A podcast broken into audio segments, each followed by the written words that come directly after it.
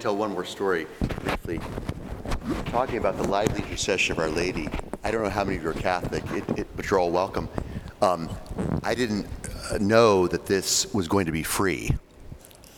When the company came to me and said, Yeah, we're giving this to you, I said, That's wonderful, at no charge. Oh, that's fine. So after four months, they came back and said, No, to display it is free. But if you want to buy it, the value is half a million dollars. I said, I don't have half a million. He said, Well, if a donor comes forward with 250, they can buy it and then take the full tax write off for half a million of the valued art. I said, I don't have anyone that has $250,000. So I fretted over this. I'd already told our parishioners it was going to be free. I felt so embarrassed to have to go back to them and say, I'm sorry, it's only going to be here for four months of display and then removed. So I went up and I knelt down before Our Lady and I said, Now look, I love you very much. True story. But you're very expensive and I want you to stay, but you have to give me a very clear sign that you want to stay at St. Anne's. That very afternoon, an anonymous donor came up outside after Mass and gave me an envelope. I don't know who they were. I don't know where they came from. I've never seen them before. I went back to my home, which is right next door, opened up the envelope. It was $150,000. I said, My God. I came back and knelt down and I said, Our Lady, thank you. I didn't mean to be presumptuous this morning when I asked you for a gift, but as long as you're giving out signs, could you give me another one? A week later, the same donor came and gave me the other $100,000. I've never seen them before. I don't know who they are. They're angels. So clearly, Our Lady wanted to be here in our nation's capital. This is the only statue of the Pietà in the DMV, and she's here, and we're grateful to her because clearly this is the mother of, this, of Jesus, and she is the daughter of St. Anne. So the grandmother the mother, the son. There's a whole connection here of family. So this is very much important to us, and we're grateful to Our Lady and grateful to all of you for being here tonight. Thank you. I wasn't the anonymous donor, just to let. Thank you, Monsignor. Um, and I told you he was 24 years. I think that's that's about the depth of my knowledge on the Pietà. So um, many people are here who weren't here when I started some of the tour. So um, what I'd like to do is going to give you a general orientation. Uh, how many people here are parishioners of St. Anne's? Some? Okay, good. Well, for those of you who are not, welcome, and we welcome you, and um, you're always welcome to come here. And unfortunately, uh, well, it's the way the world works. It's nighttime, but, but, but you can't see the stained glass windows. But what I will do is I'll describe the windows to you and um, some, a bit about the church. So maybe let's go, come to the center here, and I'll start this. So you can go, maybe, uh, you can even sit down if you'd like to, and I'll give you a little history. Hi. Okay, so um, yes, so this um, St. Anne's is uh, built in the Gothic style. And if you know something about architecture, you know, uh, think of uh, Notre Dame, right? That's the uh, a very beautiful church if you've seen it.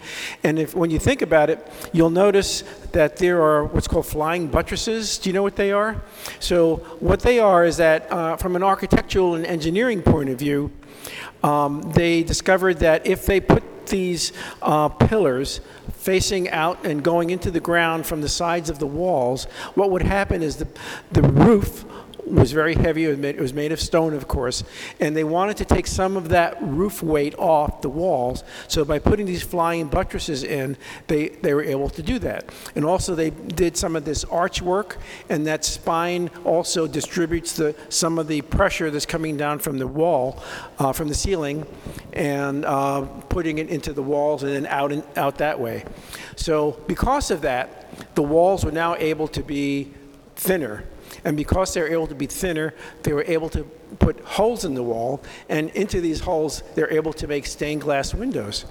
So this is a way of, of course, opening up a church, having light come in, and also another important reason for doing it was that back, you know, when this we're talking about about the year 1100, 1200, um, many people were illiterate. You know, they couldn't read.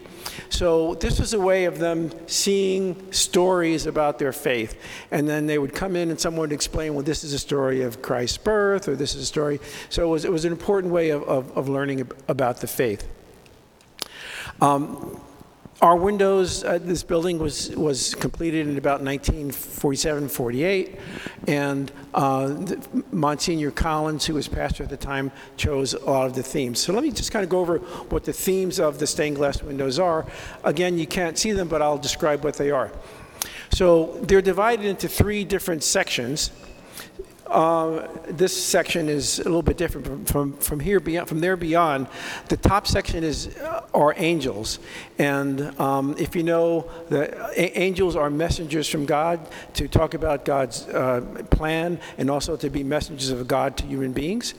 And in the in the fourth century, someone named Pseudo Dionysius decided that angels should be ranked according to according to their uh, importance. So you've heard of cherubims and you know um, powers and thrones and all there were supposedly 10 ranks of, of angels the lowest being angel the next is archangel and goes up. I think seraphim or cherubims are the, are the highest.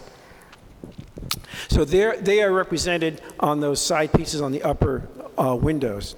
Below them uh, are the saints and mar- martyrs, and also the writers of the gospel and the apostles. So in this section here, those the gospel writers are over there, and you see uh, Peter, Andrew uh, over there, and Paul and Christopher. Uh, not Christopher, Andrew, and um, over here are other apostles.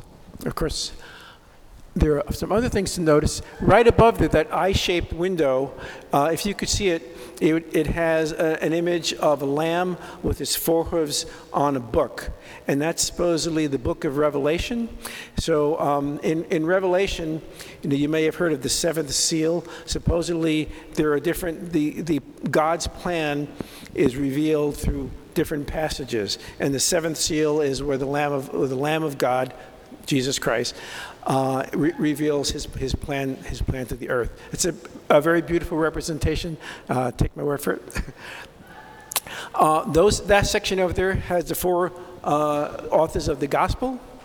And associated with, it, with them, you'll see them holding objects. And very often you'll see in the windows here the, the saints or the martyrs holding objects. And these are objects either that, that, that were used to martyr them or associated somehow with their life. So with the four gospel writers, you can see there's um, a, a lion, an ox, an eagle, and, and a human being there. Uh, over here, if you were able to see, Peter is holding the keys to the kingdom. Uh, St. Andrew is holding two crossed fish, like, like that. And the reason behind that is that uh, supposedly, well, well uh, all the apostles were martyred, supposedly, except for John. And he was martyred on, a, on a, an X shaped cross. And uh, that's why, so the fish represent the fact that he was, a, he was a fisherman, Peter was his brother, and also he was martyred on an X shaped cross. So when you look at these windows, and I do encourage you to come on back, you'll see the iconography, when you learn about the iconography, it tells the story. And again, it's a way of understanding, you know, uh, what was going on. So the term, um, term martyr means witness. And these are people who were witnessing their, their faith to, to God.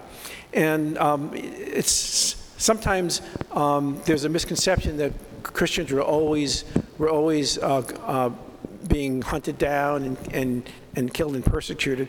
But actually, it would, it would happen in waves. And a lot of times it depended upon the political situation that was going on at the time in the Roman Empire.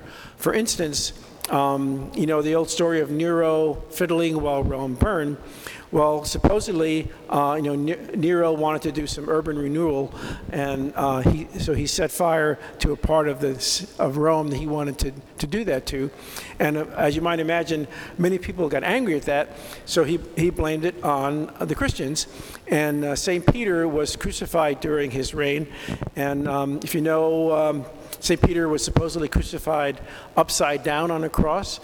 The reason being he felt that he was not worthy to be crucified in the same manner as Christ, and he wanted, he wanted to do that. Uh, as we go, you know, I, um, I, it's not quite worthwhile to take a walk back there because you, because you really you really can't see can't see the windows. But um, I'll describe some some of the some of the people that are back there, their image. Now, uh, how do you get to be a saint? You know, uh, it wasn't until about the year 1000 that the that the Catholic Church uh, had a formal way of, of creating saints. Before that, it was more or less people who, who had a legend about them that they performed some miracle or they're able to help someone who had some trouble or, or something like that. So, uh, for instance, there's uh, St. Christopher over there. Not may, some of you may have been here for that, but you know, St. Christopher is a, was uh, a, a legend that he helped Christ ac- across the river, and uh, you know, you may notice that you may have known that St. Christopher might have been demoted, but actually he wasn't. He's still he's still a saint. But um, the, the church decided that if you couldn't have actual proof, they kind of made it, made him a little less important in the in the hierarchy of things. Um, this church is um, the third church on this site, and if you know something about Tenley, Tenley Town, um, it was kind of a sleepy area. There were a lot of farms around here, and what changed it was the, the Civil War because we are at the highest point of the city, and Fort Reno wa- was up there.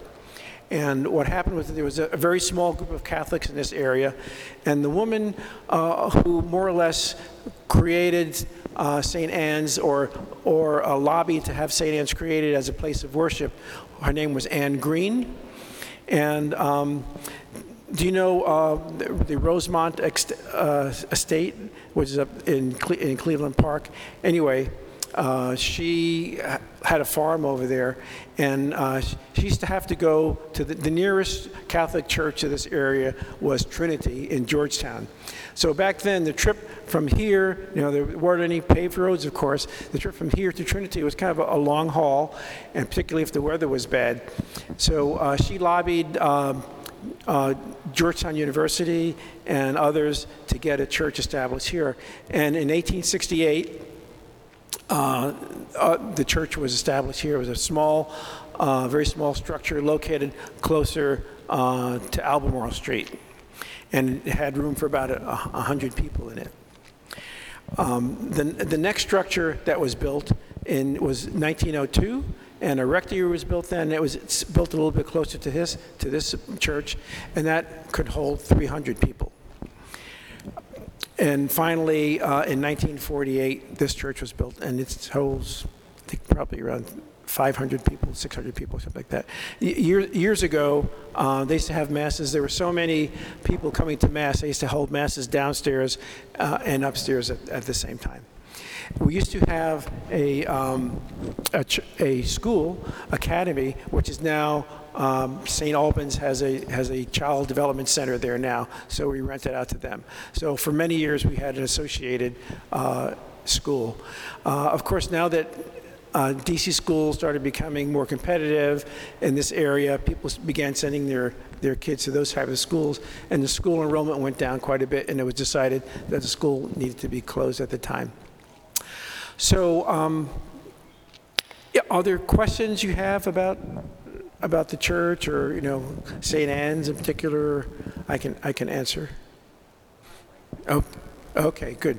Okay, she asked. There, you'll see symbols below the stained glass windows. So the top course are angels, the middle course are uh, martyr, martyrs or, or gospel writers. The very bottom are representations of God's creation. So the story behind that is in the, in the book of Daniel. Uh, has anybody here heard of Meshach, Shadrach, and Abednego? There was a song about that. Anyway, um, during the during the time of uh, Ba- Babylonia, Babylon, uh, King Nebuchadnezzar uh, had would take slaves, and supposedly he took uh, David, you know, King David, and uh, three other people as slaves. And they were very uh, good administrators. And because, and because of their, of their uh, intellect, they rose to the ranks, much to the jealousy of, of other people. And um, but what happened was that uh, Nebuchadnezzar built a, a large golden idol on a plain, and he insisted that people worship the idol. And um, of course, as, as monotheists, uh, the, the, Jews could not do that. So uh, Meshach, and Abednego told him they could not do that. And because of that, he was sent, he, they were sentenced to death. And the way they were sentenced to death was supposedly there was a, a very large furnace and they were led to the furnace by some soldiers, guards. And as they were being thrown into the furnace, the fire was so hot that the guards died. But when they were placed in there, Nebuchadnezzar was amazed to see that they were walking around and singing songs, being led by, by an angel. And the songs they were singing, they were praising God's creation, the mountains, the rivers, oh ye fountains, you know. And so they, these represent those. That's what it is. And again, I encourage you to come back because they really are quite, quite beautiful. Anthony with the pig. Yeah, you can, you can see that. Say Anthony with the pig. Did, does anybody know who, St. Anthony was? Okay, so um, there was a group of people known as the Desert Fathers, and these were monks who, who retreated into the desert. Uh, and they were, uh, they were isolated for the most part. And St. Anthony was one of the first of the, of the monks who retreated in, into the desert. And um, he was a very interesting person, a very holy person. And because of his holiness and meditative way of life, uh, and he was uh, abstained from many of the things that life had to offer. He, a lot of people were attracted to him and would actually go and, and give him food and things like that. So communities will grow up around, around these monks. And one of the reasons um, this came about was because as, as the church started be, gaining some power and influence in the society, um, some people recognized that and said, you know, I, we can't be a part of that. I just want to be isolated from that. And they decided to retreat into, in, into that form of a life. So the question is, why is he holding a pig? Okay. so um, a lot of the monks and the desert fathers and people who lived there would, uh, would, raise, um, would raise cattle, or not cattle, would raise pigs and, uh, and garden and stuff like that. So you know, from what I understood, it's because uh, he's associated with that because, because of the fact that they would, they would raise pigs. And also that supposedly pig fat could heal you. I haven't tried it recently. I wouldn't, I wouldn't recommend it. But, but also in terms of healing, that's another reason he's holding a pig. And some people are holding very interesting objects besides things that what they're, you know, how they're martyred. Unfortunately, we're, you know, we're losing the light now. And as I said, uh, you know, later on, uh, you can come back during the day and see these will be, you know, quite beautiful. But let's go over here now. Over here are three very important um, people historically in the Catholic Church is uh, St. Ambrose and St. Augustine and St. Jerome. So um, you might know of St. Augustine because he wrote the Confessions, you've heard of that before, and the City of God. So the, the story uh, about his life was that he uh, was born, his, his mother, Monica, was a very faithful person, a Catholic. His father was, uh, was not quite a noble person, but, you know, or the middle, middle upper class. And he was, he was very uh, ambitious person. And also he led a kind of a debauched life that he admitted to. And he, later on in life, he realized that he, he had a, led this debauched life and he wanted to change. So he wrote uh, his confessions to tell his life story. And it's, one of the, it's a very detailed and very honest story of his life. He also wrote The City of God, which was as Rome was uh, falling uh, to uh, the Visigoths, I guess, or the Vandals, to the Vandals. Um, he wrote this saying that, you know, our city might be falling, but really this is just earth, earthly possessions. What really matters is, is heaven and uh, God's powers on, on earth. So his relation to St. Ambrose was that uh, he was very ambitious and he wanted to be um, a rhetorician. So back then, um, being a rhetorician meant you, that you could convince people and persuade people to do things. And that was one of the, one of the disciplines they would teach in their version of the, of the university there. And he heard that St. Ambrose, who was a bishop, was uh, an excellent speaker. So he thought, I'm just going to stop in here and get a few pointers. And so he sat, in, he, he sat down, and, uh, or I guess maybe back then they were standing, and he was listening to St. Ambrose speak, and he had a conversion experience. And instead of just listening to how well Ambrose spoke, he started to actually um, feel the Holy Spirit within him, and that's when he had a, a religious conversion.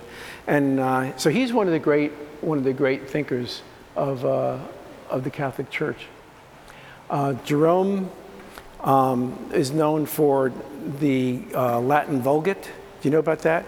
Okay, so you know previously uh, the Bible, or, well, parts of it were in, were in Hebrew, parts of it were in Greek, and he uh, translated it. He was also a scholar, translated it into uh, into Latin, and for over a thousand years that was the standard the standard Bible until it was updated and, and changed by many ways. It's really too bad you can't see here. but uh, there's one, one of the people here, take my word for it, is Justin Martyr. And if you could see him, uh, he's holding a robe and he's cutting the robe with a sword. And um, oh, I'm sorry, this, this one, no, this one is Martin of Tours who's, who's doing that. Right.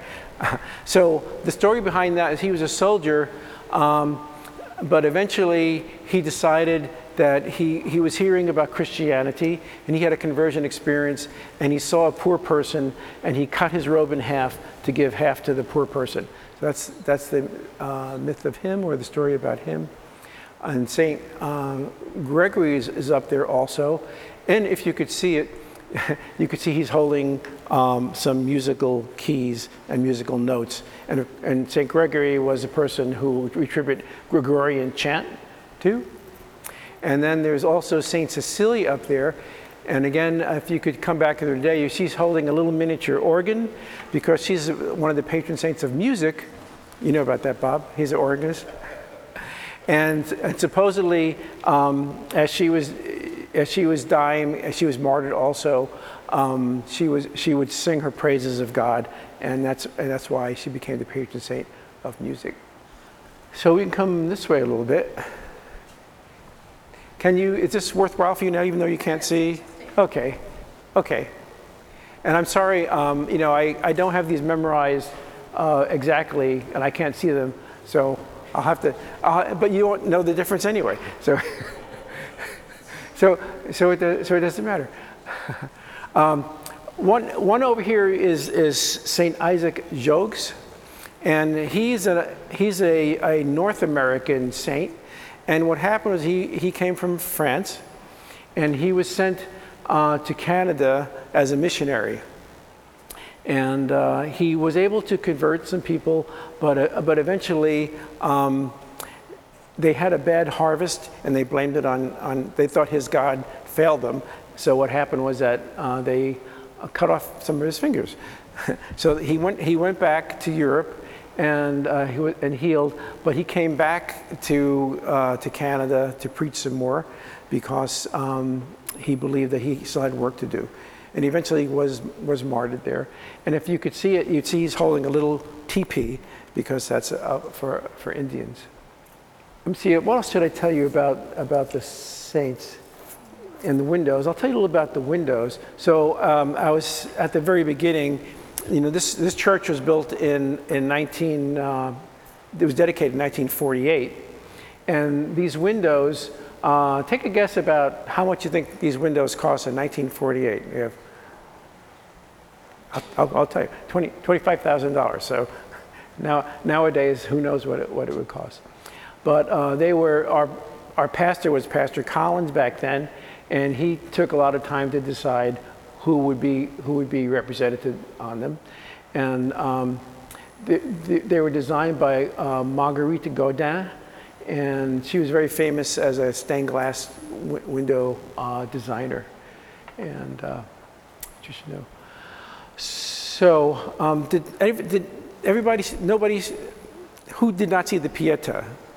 Okay, so I'm going to, since some people came in, I'm going to go return back there, and some of you may uh, want to leave if you've already heard this, but come on over, I'll show you. Was the artist of the stained glass windows, was she local? No, Was it- Philad- Philadelphia. Oh, Philadelphia. Yeah. It was the Willet Glass Studios. The what glass? The Willet Glass Studios. Hi, Monsignor. Welcome, everyone. I'm Monsignor Watkins, the pastor here. Welcome to St. Anne's Church. Yeah. Nice to have you here with us. Come this way. I started a little early because of the light. Yeah, good, good idea. Welcome, everyone, to St. Anne's Church. We're celebrating our 150th anniversary this year. As Sal may have indicated, we were established canonically as a parish in 1869 by the Jesuits from Georgetown at Holy Trinity. And now this is the third church on this site since 1869. This present church, built in 1947 by Henry Dagit and Sons Architects of Philadelphia. And um, so we've done major renovations in the last three years, new lighting and new pulpit and new bathrooms and cleaned it up, sparkling for 150th. And one of the great additions in this year is come on over and take a look at a full, authentic replica of Michelangelo's Pietà. If you were to be in the Vatican, how many raise your hands if you've been to Rome to see in the Vatican, St. Peter's Basilica, the original of Michelangelo's Pietà? He did three Pietas, but the one you see in the Vatican is the most precious. And this is one of 100 made in the world uh, by a company with the authentic uh, specifications of Michelangelo's original design. The Vatican kept the plates uh, during the First and Second World Wars because they were afraid they'd be uh, destroyed, and then after the Second World War began to produce authentic replicas. And this is number 41 out of 100 in the world, and we're very honored to receive this full replica. So this is the Madonna of Pietà. Pietà means, of course, mercy, pity. And so all the specifications are here. And so in time, we're going to renovate this chapel with a full marble uh, background and elevate her. But she is a great uh, addition to our parish. I don't know if Sal told you that this is an incredible church because in 1947, post World War, as you know, Catholics in this country were very much maligned, and there was a lot of discrimination against Catholics because they thought that our allegiance was owed to a foreign monarch, namely the Pope. In the American mentality, that's not American, right? Catholics were always suspect in this country historically as not being truly American. But after the Second World War, we had served so faithfully and patriotically that the pastor at the time, who was d- uh, designated with the responsibility of building a new church, said, okay, we're not going to build our front doors on a side church and apologize. We're going to build our front doors on a major hub called Tenley Circle to let everyone know we are Americans, we're Catholics, and we're part of this mainstream of America. And that was the, the politics, if you will, of the art and architecture in here. And unlike up the street, which is the National Cathedral, built in European Gothic architecture, this is built in American Gothic architecture. American. So the Catholics were saying to the Episcopalians, we're more American than you are. That was the politics of the time. Amazing. But here we are now in this church since 1947 here, but established 1869, serving the needs of Tenley Town for 150 years. And this is tonight part of our way of opening our doors to the Tenleytown community. And we want you to feel welcome here, to know that you're always welcome, and come and celebrate with us on October 20th with a beautiful Mass uh, to celebrate formally with Thanksgiving 150 years at 11 o'clock. We also have uh, organ and orchestra concerts. Please check our website. It's beautifully displayed. Uh, October the 1st is a major organ and organ uh, orchestra concert. Another one in November. We have lectures and all sorts of things happening here. And in time, opening our doors more and more to you. I saw a question. Yes, sir. It is made of compressed Carrara marble. It is about two inches thick. If this were to be the original full marble, that's 650 tons that Michelangelo designed. We could not support this statue on this floor. It would collapse. Yes, he, he always went out of rough blocks. He had in mind, as every uh, you know gifted artist, he saw out of a piece of single marble what this would be. The same with David in Florence. Afterwards, we, he, they, the Vatican kept those casts, correct. So this is about two inches deep.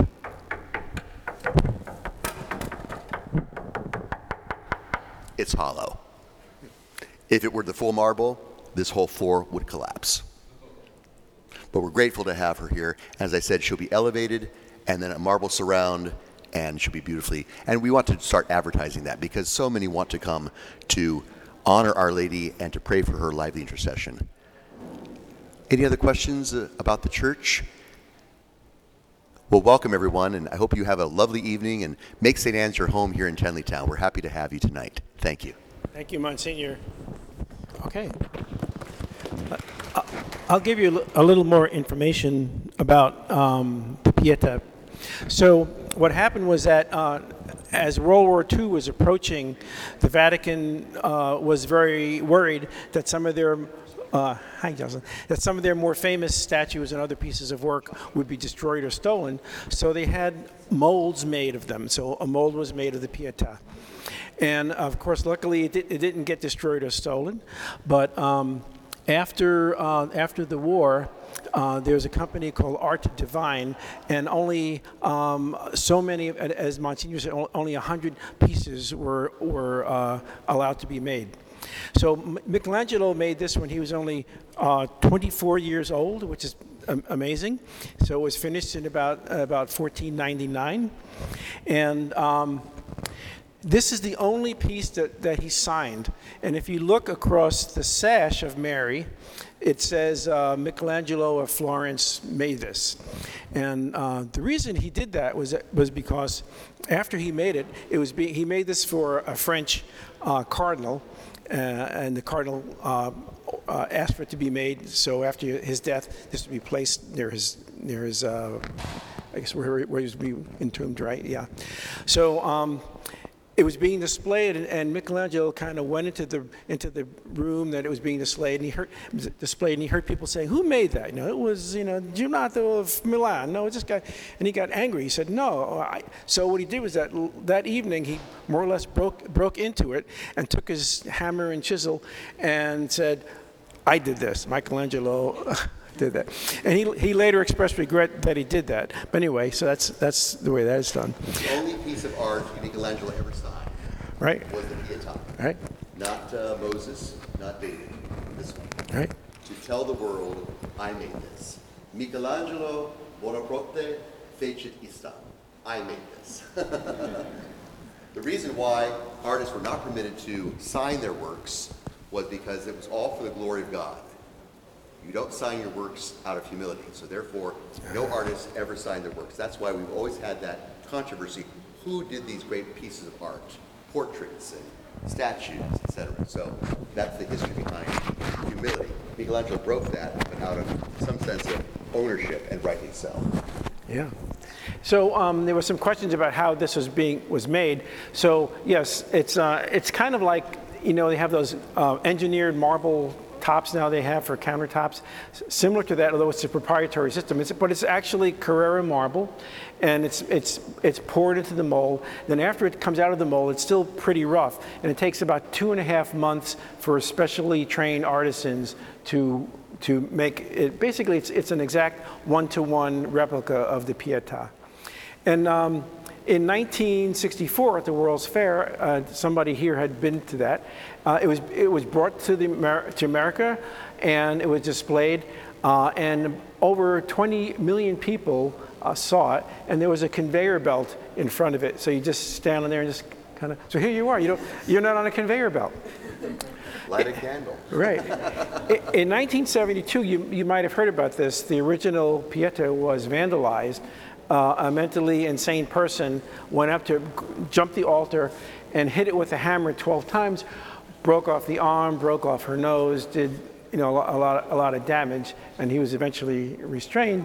But now they had this, you know, really marred, and they had to make the decision. Well, now should we keep it like it is, or should we make it look, you know, if you know anything about art restoration, sometimes when they restore art, they don't restore it perfectly because they want you to know that it was restored. But they, the decision was made, it should be restored perfectly. So they had some craftsmen come in and they gathered all the little pieces up that they could to, to figure out where they went and fill it in in places where they weren't. And uh, kind of a charming story is that somebody had picked up, an American had picked up a, a piece of, of the statue and brought it home and felt guilty and mailed it back to the Vatican for it to, for it to be replaced. So anyway, we're, we're very lucky to, to have this here. And I can tell you that um, many people, once this has been added, many people come here and it's really a, a holy place. People come here and see people kneeling and praying, asking for intercession and, and guidance. So it's been a wonderful addition. And as, as Monsignor said, there are only 100 in the country, and I don't know where the other ones are. I don't there All any, over the country, They're all yeah. over the country, yeah. Mm-hmm. And this is the third of three churches built on this site. This particular church in 1947 by Henry Dagit and Sons of Philadelphia. So we welcome you to this experience, and I'm going to turn things over to Sal Savaggio, who is one of our great parishioners and archivists and historians and knows all about things church related, and we just want to welcome you. So make this your home if you're here new, and if you don't know us, come and join us for all the events surrounding our 150th most especially October 1st, an organ and orchestra concert here, and another one in November, and all other sorts of events. So check our website at St. Anne at stannedc.org. Thank you. Well, welcome to St. Anne's. Um, this tour will be, uh, the first tour I gave earlier uh, was focused on the windows. And of course, right now, there isn't any light to see. But I encourage anybody to come back uh, during the day. You know, we have a, a 12 o'clock mass during the day, and of course, on Sunday, we have three masses. And if you come then, they're really glorious windows, you know. So what I'll do on, on this, I'll talk, I'll talk about the windows, also talk about the structure a little bit. We have a wonderful, um, has, any, has everybody seen the Pieta over there? Okay, I'll, I'll give you a little quick tour of that also. So this is the third church built on this, more or less on this site. The first church was built just after the Civil War, and a woman named Anne Green was uh, very central to getting it built. She was a Catholic, and she used to have to go to Trinity in Georgetown to go to church, and she didn't like that too much. It was a long trip. So she lobbied uh, the Archdiocese at that time to see if they can get a church built here, and they did. And the original church was closer to Albemarle Street. It was a wooden structure, and it, could, it had room for 100, 100 people. And then uh, that was outgrown, and the second church was built kind of where our playground is there near, near the gym, and that was finished in around uh, 1902. And this is the third iteration of St. Anne Church, beautiful. Uh, and this was uh, built between 1946 and, and, for, and 48. The style of this church is, is Gothic, American Gothic. And um, what's interesting about that is that the, um, if you're familiar with Notre Dame, Church at Notre Dame, um, that's a, a you know, a, a, typical Gothic church, and it has these big pillars coming off the edges of it, and they're called, um, you know, they're they get the flying buttresses. You've heard of that before. So what they do is um, the th- roofs of the buildings in those times weighed quite a bit. So in order to, to get some of the weight off the walls, to lighten up the walls, they built these pillars that would come out. So now the weight of the, of the roof would be distributed and brought out to the earth to the side. And in addition, we have representation of these spines, these arches were also done to help take some of the weight off the roof. Of course, this, this church is built out of steel and modern materials, and we have kind of ver- versions of flying buttresses. But this will give you that, that feel and the idea of, of how that was done. But because of that, because back then that was done, it allowed the walls to be thinner and they didn't have to support such a heavy roof. And because of that, it allowed for holes to be put in the walls. And because of that, it allowed windows to be put in there, stained glass windows. Now, the stained glass technique was developed maybe around the year 700 or so, so it's been around qu- quite a while. Uh, so, but besides lightening up the interior of the church, which formerly had to be just lit with candles, etc. Now natural light came in, but maybe more importantly is that you could see representations of your faith in the window. And back then, of course, many people couldn't read or write, and they, they couldn't, you know, read about, the, read about their faith, but they could see images of Christ and Mary and the birth and the, and the passion, and it could be explained to them. So it was a way of pictorially bringing them closer to their faith. And actually today, it's the same thing. And if you come back here during the day, and particularly if it's kind of quiet in church, it's just a wonderful feeling to, to have that. I'll tell you a little bit about the windows. Again, I'm sorry. Uh, well, I guess I'm not sorry. It's nighttime. That's part of life. But I'm sorry. I'm sorry you can't see it. But I'll just kind of describe some of the aspects of it. So, uh, right over there, um, if you look above uh, the crucifix of Christ, there's a window-shaped eye, and if you could see it, there would be the image of the la- of a lamb. So there are three images of the Trinity. So that's the lamb, which represents Christ. Over that window, again, you can't see, is a hand pointing down to the, go- the authors of the gospel. There's Matthew, Mark, Luke, and John over there. And over there is a dove flying above St. Peter and, and some of the other saints over there. Uh, the lamb is, if you could see it, has its four forehoofs on the book of Revelation. And if you know about the book of Revelation, it's, uh, it's this kind of this mystical writing written by John.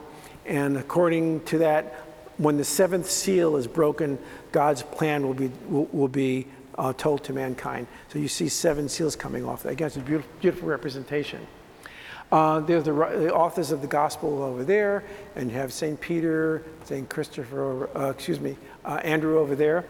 And um, again, if you could see it, you would see that they are, uh, besides having the saints, they are imaged with some of the iconography of, of, of their um, history.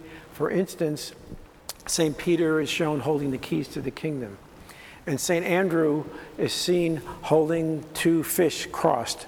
And the reason that is done is because supposedly um, St. Andrew was crucified on an X shaped cross, and the fish represent the fact that he was St. Peter's brother, and they were called by Christ to be fishers of men, to hold the fish, and also the cross fish symbolize, symbolize the, the uh, crucifix they were uh, killed upon. And um, St. Paul is there also, and he has the Gladius Spiritus, the, the sword of God. And he was, as a, as a Roman, he was uh, not crucified, but he was beheaded because he was a Roman citizen.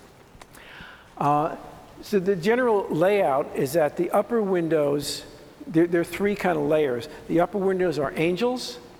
And uh, back in the fourth century, uh, there was a Greek named uh, Pseudo Dionysius, and he, he developed a, a hierarchy of angels. So you've heard of cherubim and seraphim and powers and thrones. So they were, according to their, to their importance, um, the most important, I believe, were seraphim or cherubim, but they were the highest. And the lowest were just called angels. Directly above the angels were, ar- were archangels. And uh, angels comes from the Greek angelos, which means messenger. So angels are messengers of God's uh, word to, to, to the people. Directly below that, you'll see images of the saints. And uh, saints, it wasn't formalized in the Catholic Church uh, uh, until about the year 1000. And before that, saints were kind of popu- popular. So if someone was known to have done a, a great deed, or uh, he was martyred, or she was she was martyred, they would be called saints, and that just means you know they're sanctified. Um, and they're often, often, often, excuse me, seen holding things that they were crucified with or martyred with. So some are holding knives. So right over there, there's a, a Saint Bartholomew, and he's seen holding a, a, a knife because supposedly he was skinned alive. And uh, actually, if you were to go to the Sistine Chapel, you'd see an image of Saint of uh, Saint Bartholomew, and he has a knife and he's holding his skin over his arm. And supposedly, you see the face of St. Bartholomew, but supposedly that's the face of Michelangelo because he felt like he was tortured by having to do the Sistine Chapel. That's his, look what it, look what it did to me. Uh, so anyway, I, I invite you to come back during the day and, and look at the images. And uh, I give tours every once in a while. If you, if you look on the website, and I think you'd find it, you know, quite interesting. Uh, on the very lowest level, you'll see um, a series of images depicting God's creation. So, uh, anybody familiar with the names Meshach, Shadrach, and Abednego? I know you are.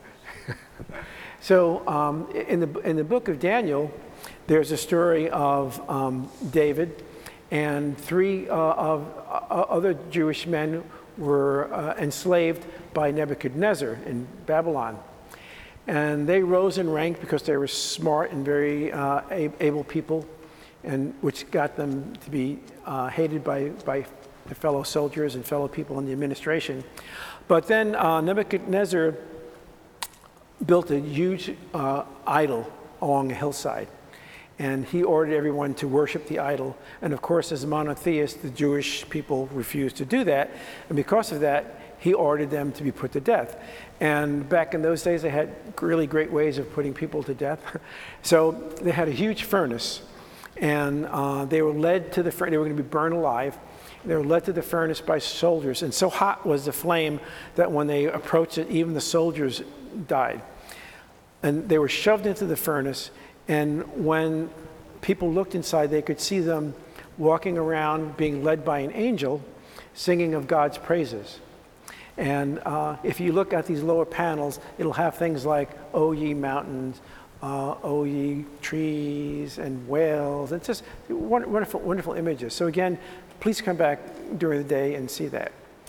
Uh, towards the very back, uh, there's um, the genealogy of Christ that's uh, depicted. Now, in the Bible, there are two versions of the genealogy of Christ. One is in Matthew and one is in Luke, and they're, and they're not the same uh, because the authors had kind of different um, concepts they wanted to get across. And in Matthew, uh, they, um, he stresses uh, the genealogy of Christ uh, related to David, the Jewishness of it. And in Luke, he stresses the genealogy of Christ related to the divinity uh, according to Adam. So you'll see that there. And on the very top of there, there's a rose-colored, uh, rose-shaped window, which has Mary and the angel uh, Gabriel. So it's quite lovely. Um, now, um, I'd like to show you the Pieta.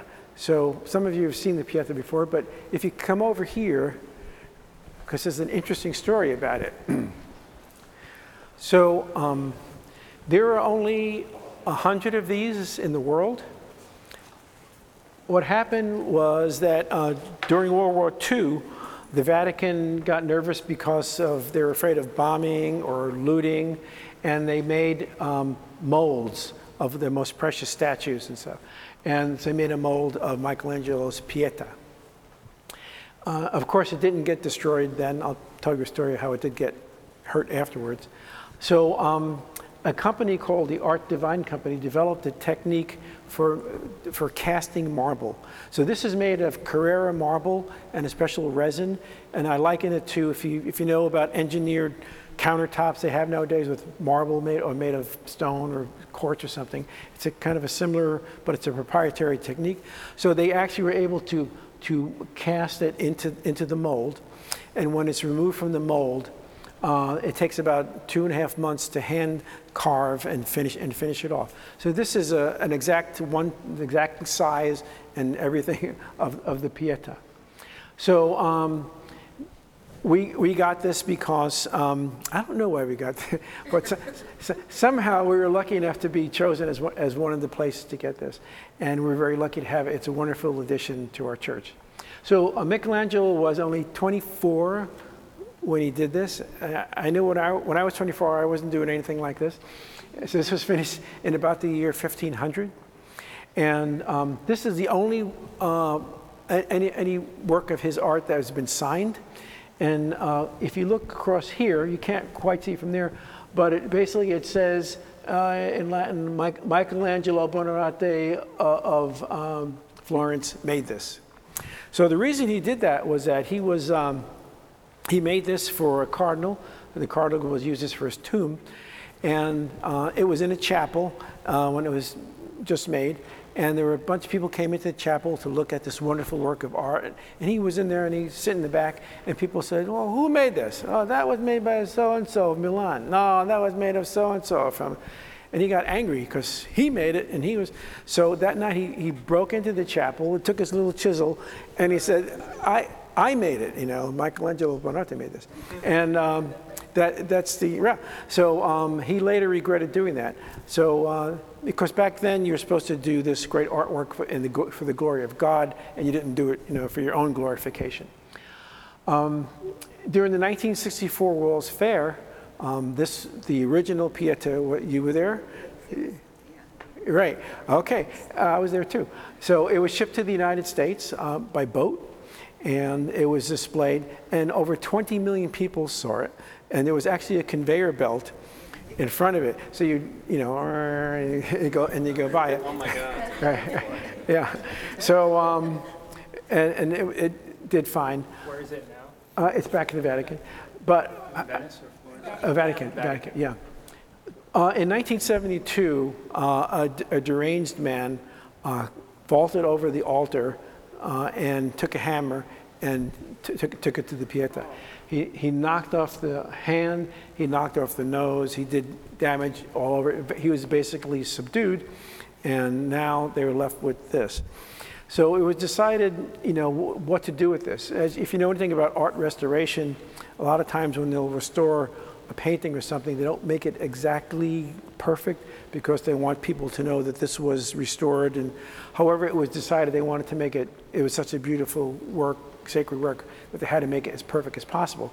So they brought in the best stone craftsmen, and on site, they were able to collect all the pieces, and some were, like the hand was a piece, but some were just chunks. And, and they were able, through a special glue process, to, re, to rebuild it. Um, an interesting story is that in, in the mail from America came an envelope, and in the envelope was a piece of the, of the statue. And what had happened was that some, an American tourist was there when this guy was destroying the, uh, the Pieta, and he picked up a, you know, as a souvenir, and he brought it home. And I guess he felt kind of guilty, you know, and, or maybe something bad will happen to me. So he, uh, he, he mailed it back to the Vatican, and they put it back in there. Anyway, uh, we're very we're very lucky to, to have it here, and um, I, I think we're, we're the only one in this area to, to, to have this. So, that's it, yeah, oh, a hundred, just 100 in the world. Yeah, yeah. Okay. Um, go on. I'm sorry, I missed when you said this one is. Okay, so this is made of, of Carrara marble with, This is Carrara but, but but with the resin, so it's cast. So if you have a mold, it's, they're able to actually, it's like a marble ca- resin mixture, and then it's, I mean, if you feel it, you know, it's, it feels just like, however, it is hollow. Uh, it, this, this weighs 800 pounds. The real one weighs tons, you know. And Michelangelo, as he did with all his statues, he, he went to this, the Carrara mines and said, that's the piece because inside that is, is the Pieta. So all you have to do is just take away everything that isn't the Pieta and you're left with the Pieta. But don't try that at home. um, anyway, so um, I get, that's it for that. In terms of, since we can't see the windows, uh, are, are there any other questions about about our church or the, the history of the church here that I, that I can answer? Yes. So Yeah. some of the stained glass windows, Yeah. there's St. Christopher. Yeah. A lot of them I just don't know who they are. Okay. How do you, like, how do you know who the saints are? Okay. Um, it, it'll, it's, it, they'll have the name on them. Okay, if you, if you look at them during the day, they have the name. In terms of like their, their history, you know, um, if you go to the St. Anne website, you can have a virtual tour of the inside of the church, which is really neat because they have one very good images of, uh, of the windows. And if you click on their little, I think they're blue, little blue dots, if you click on that, it'll have the history of, of the saints, yeah.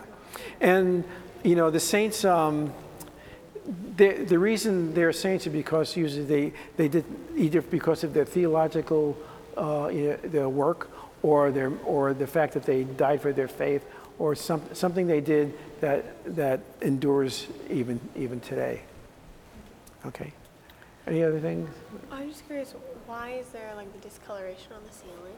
Um, Probably f- because of a combination of things, but the candles will, will go up there. And of course, any, anything, any kind of smoke, you know, we have uh, incense that comes here and it'll go up and it'll, it'll stain it. So that's what that's from. Originally, uh, there were masses held underneath here also. When uh, year, years ago, there were uh, quite a few families, and we used to have an, a, an academy associated with us, and many people had their children go there. Then, with the advent of things like Janney School and Georgetown Day, and, and that kind of drew some of the some of the children away from the area, but um, they were right over. Then there's a gymnasium, which is was originally built as a as a hall, an auditorium, and masses were held there. That was built in 1938, and then when this was built, they moved it all over here. And somebody had a question, or Who's the bust on the left of the okay, okay, that's um, that's also Mary, and that was I guess uh, also it's from the same mold. Yeah, yeah, it's exact. Yeah, so they, I guess, it's an add-on. Good. and then, um, We got that when we were waiting for. Oh, I see. I'm Director of Communications and Youth Ministry here, and my name is Natalie Plum. Thank you guys for coming. Some of you have, if you could hold that up for a second, in the very back, this mentions the URL to find that 3D virtual tour, and uh, it's also a self guided tour, and there's a diagram on the other side. Thank you. You're doing that very well. And you saw that painting on this other side of the wall here. Oh, well, when you, after I finish talking, go ahead and take a look at that. That painting, as well as this Pieta and the facade of the church, we've got cards that depict those things and other artwork in the church in the gym for sale, and candles with artwork on the side. So, if in case you really loved it and wanted to go and purchase that, you're more than welcome. And come back and see us. Yeah. Thank you, Natalie. Any any other questions about our church here? You know, it's it's amazing. So many people come by here and they say, "I've never, I've seen it. I've never been inside." Well, you're always welcome inside. You know, you don't have to be a parishioner, and um, we have you know daily 12 o'clock mass, and of course there's masses on Sundays 7:30 and and 9 and 11. 8 to 7 p.m. And, so, and 7 p.m. Thank you. If you come at the 11, I'm, I'm one of the ushers, so I'll take your money. That's good. um, no, it's a very it's a very nice community. Um, it's an interesting mixture because we have you know AU over there, so we have AU students, and we have like I live in the area. We have people who've been living here for a long time, and then we have um, a, a fairly large Filipino community, the, the, the Mother Butler Guild. They're very devout, devoted people, and they uh, are very involved with the upkeep of the church and arranging the flowers. So it's it's a it's a very welcoming community. So you're you're welcome to become part of it. Any other questions? Oh, the organ, yeah. Let's let's take a quick look at the organ here. Um, now, there's there's if you look uh, on that uh, information Natalie told you about, there there are going to be a series of organ recitals here, and the neat thing about the organ recital is that First of all, they're a top tier. The next organ recital, the organist is the is the head organist for Notre Dame, so he's an excellent organist, and um, they have. Um, a jumbotron to, towards the front of the church, toward the altar there, so you can see the organist's hands and his feet as he's doing it. So it's like it's like being right up there, right up there with him, seeing him play. So it's really a wonderful thing. And again, uh, don't you look at the at the uh, schedule? So our organ was um, refurbished just last year. There are close to 4,000 pipes in that organ, and the pipes range in size from 16 feet to a half inch. Um, and um, the 16 foot one has has an internal diameter of about a foot, and the, and the half inch one has an internal diameter, of about a quarter inch. Um, and if you ever saw somebody playing the organ, as you can if you, when you come here, it's a total body experience because they use both hands and both feet. And I don't know how anybody could do that, but uh, I, I play guitar and I have trouble with two hands. So uh, it's, a, it's a wonderful thing. So you're, you're welcome, if you look at the, our schedule, you're welcome to come and, and hear that. And also, again, go to the website, you'll see you see what we have going on. Any other questions, or, yes, ma'am? Just have a question on, between the alpha and the omega, there is a symbol. Yeah. Is that symbol? Um, that's the chi. Between the alpha and the omega, there's a symbol, and I believe that's the chi rho symbol, which is the uh, it's- Christ. It symbolizes Christ. Okay. Any other questions? Great. Well, thank you so much for, for coming by, and you- you're welcome to hang around and, and look. If you haven't been to the gym, uh, that it's a, it's a neat structure. And actually, when this church was being built, that was be, it wasn't a gymnasium. There was an auditorium, and that's where uh, the mass, mass was held. And now uh, it's used for uh, rec- recreation. And you're welcome to go over there and look at those. Okay. Well, thank you all for, for coming by. I really appreciate it. And you're always welcome to come in and, and do come back when there's lights because the windows are beautiful.